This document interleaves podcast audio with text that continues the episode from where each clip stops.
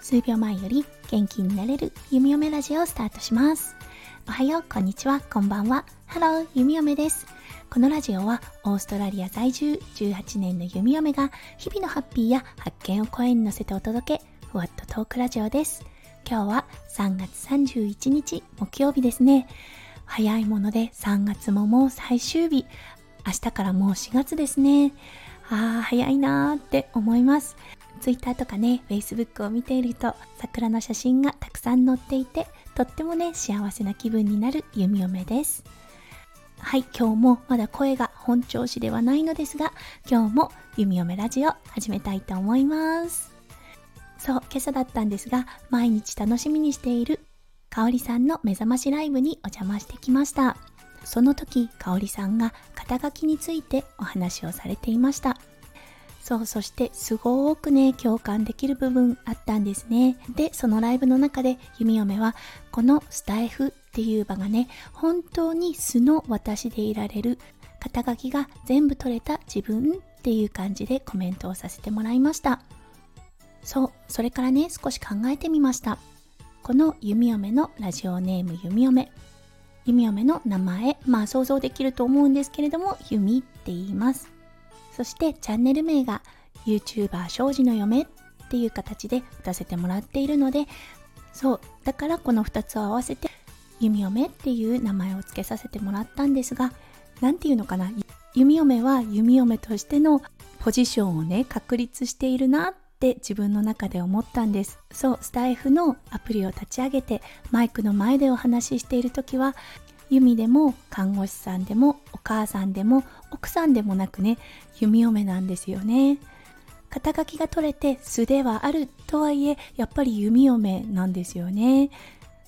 この感覚スタイフをされてる方であればあうんうんわかるわかるっておっしゃる方も多いかもしれませんね。ニックネームもねそう半年っていう時が経って自分の新しいポジションになっているっていうのかな。そうだからね弓嫁は弓嫁である自分もとても好きだったりします。そしてかおりさんがねライブの中でも言っていたんですがないものに憧れる。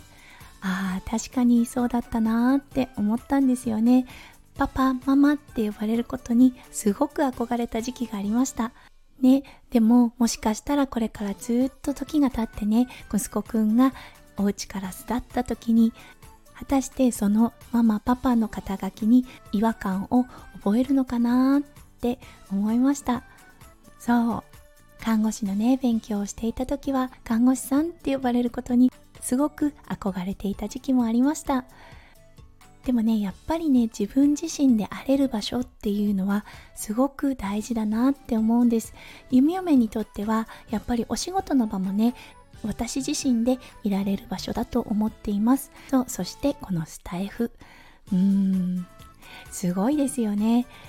自分が思ってね伝えたいことを伝えられる場所。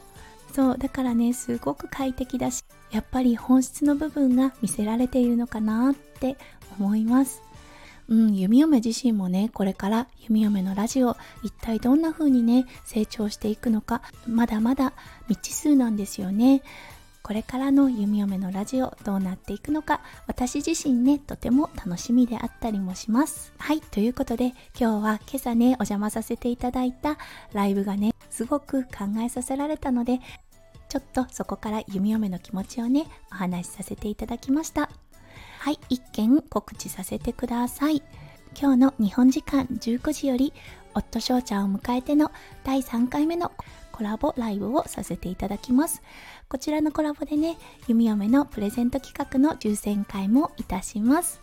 はい、今回で3回目、そしてクラファン応援ライブということでは最後のコラボとなります。これから夫翔ちゃんを迎えてのコラボ、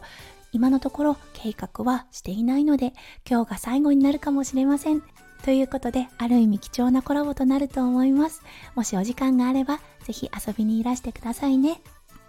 はい、それでは皆さんの今日の一日がキラキラがいっぱいいっぱいぱい詰まった素敵な素敵な一日になりますよう弓嫁心からお祈りいたしております。それではもしお時間があれば今夜のコラボでお会いしましょう。数秒前より元気になれる弓嫁ラジオ弓嫁でした。じゃあね、バイバーイ。